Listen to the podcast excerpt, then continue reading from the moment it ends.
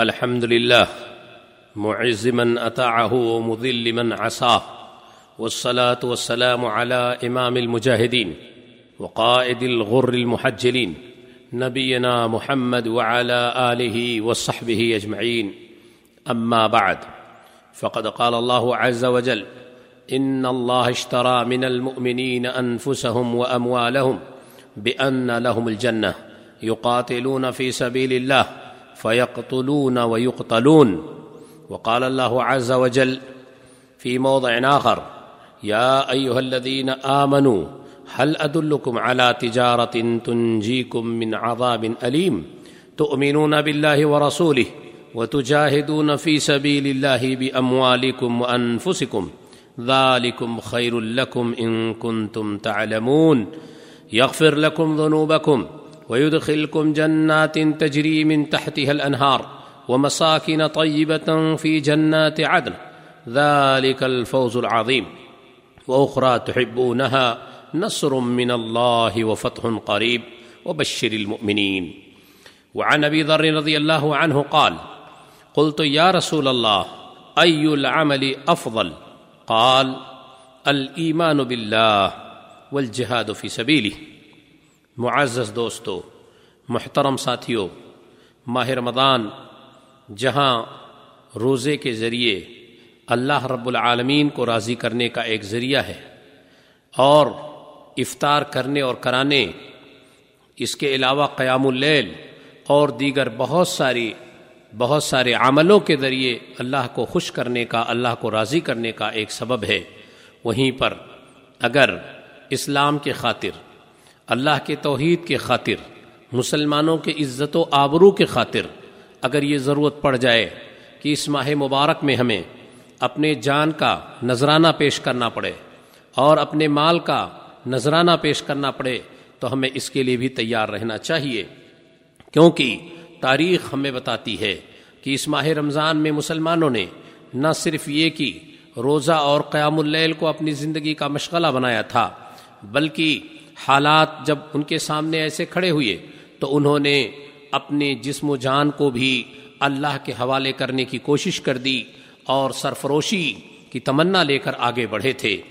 یہ وہ ماہ رمضان کا سترہواں دن تھا اور سن دو ہجری کی تاریخ اور سن تھی کہ جب مسلمانوں کی اپنے جان کے نذرانے کی ضرورت پڑ گئی، تیرہ مارچ مطابق چھ سو چوبیس عیسوی جب مکے کے جب مدینے کے قریب اور مکے کے راستے میں ایک مقام پر مسلمان اور کفار سے مٹ بھیڑ ہوا، اس مٹ بھیڑ کو، اس جنگ کو اسلام نے جنگ کبرا کا لقب دیا ہے غزب کبرا کا لقب دیا ہے اور یہ ایک فیصلہ کن جنگ تھی، مسلمانوں کی اس میں بڑی عزت ہوئی، آگے چل کر مسلمانوں کے راستے ہموار ہوئے، دشمن جو ہمیشہ مسلمانوں کو دہشت اور خوف میں رکھا تھا، اس کے سارے زام اور اس کے سارے ہمم سب کمزور پڑ گئے اور مسلمانوں کا روب و دبدبہ قائم ہو گیا۔ اس مہینے میں اسی وجہ سے مسلمانوں نے دو عیدیں منائی۔ ایک عید جنگ بدر کی کامیابی اور فتح یابی کی تھی اور دوسری عید ماہ رمضان کے روزوں کے اختتام کی تھی۔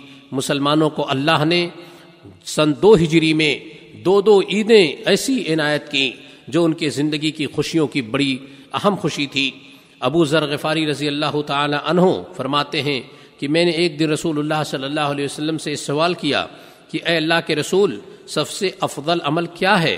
تو آپ صلی اللہ علیہ وسلم نے فرمایا، اللہ پر ایمان لانا اور اللہ کی راہ میں جہاد کرنا۔ یعنی افضل اعمال میں سے یہ عمل ہے کہ اگر ضرورت پڑ جائے تو انسان اللہ کی راہ میں نکل جائے اور اپنی جان کا نذرانہ پیش کر دے۔ غزو بدر کے علاوہ ماہ رمضان میں ایک بہت بڑا مارکا اور بھی رونما ہوا تھا، جسے ہم فتح مکہ کے نام سے یاد کرتے ہیں۔ یہ فتح مکہ بھی بہت بڑی کامیابی کا ضامن تھا۔ مسلمانوں کو بڑی عزت ملی تھی۔ سن آٹھ ہجری میں مسلمان فاتح بن کر مکہ کی سرزمین پہ داخل ہوئے اور وہاں پر بغیر کسی جنگ کے انہوں نے مکہ کو فتح کیا۔ قرآن کریم نے اس کی بشارت پہلے دی تھی، انا فتح نہ لکا فتح مبینہ اور مسلمانوں کی یہ اتنی بڑی کامیابی تھی کہ تاریخ اسے بار بار یاد کرتی ہے۔ اس لیے میرے عزیز دوستو، ماہ رمضان میں جہاں ہمیں اس طرح کی ہم بھوک اور پیاس کی شدت برداشت کرتے ہوئے جہاں ہم اپنے راضی، اپنے رب کو راضی کرنے کی کوشش کرتے ہیں، وہی ہماری یہ بھی کوشش رہے کہ اسلام کی سربلندی کے خاطر اگر ایسی ضرورت اور ایسا موڑ آ جائے تو ہم اس کے لیے بھی ہمیشہ ہمیش کے لیے تیار رہیں۔ اس لیے یہ مہینہ محض روزے ہی کا مہینہ نہیں، بلکہ ہمیں اپنے جان کے کے نذرانہ پیش کرنے کا بھی مہینہ ہے۔ یہ ہماری فتح یابی اور کامرانی کا بھی مہینہ ہے، اس لیے ہمیں اس کا خاص خیال رکھنا چاہیے۔ آپ کے علم کی خاطر ایک بات اور عرض کرنا چاہتا ہوں کہ قرآن نے جہاں کہیں بھی بیان کیا ہے، جہاد کے معاملے اور موضوع کو تو وہاں پر مال کو مقدم رکھا ہے۔ یعنی پہلے مال، اس کے بعد میں نفس کی جاں بازی کرنی ہے۔ اس لیے اللہ نے جن بھائیوں کو مال دیا ہے، انہیں چاہیے کہ جہاد مال کے ذریعے ہو۔ جہاد نفس کے ذریعے ہو۔ جہاد دعوت اللہ کے ذریعے ہو، جہاد قلم کے ذریعے ہو، جہاد زبان کے ذریعے ہو، اور جہاد ہر اعتبار سے اپنی صحیح رائے کے ذریعے ہو، جہاد امر بالمعروف اور عن المنکر کے ذریعے ہو، یہ سب جہاد کے اقسام ہیں۔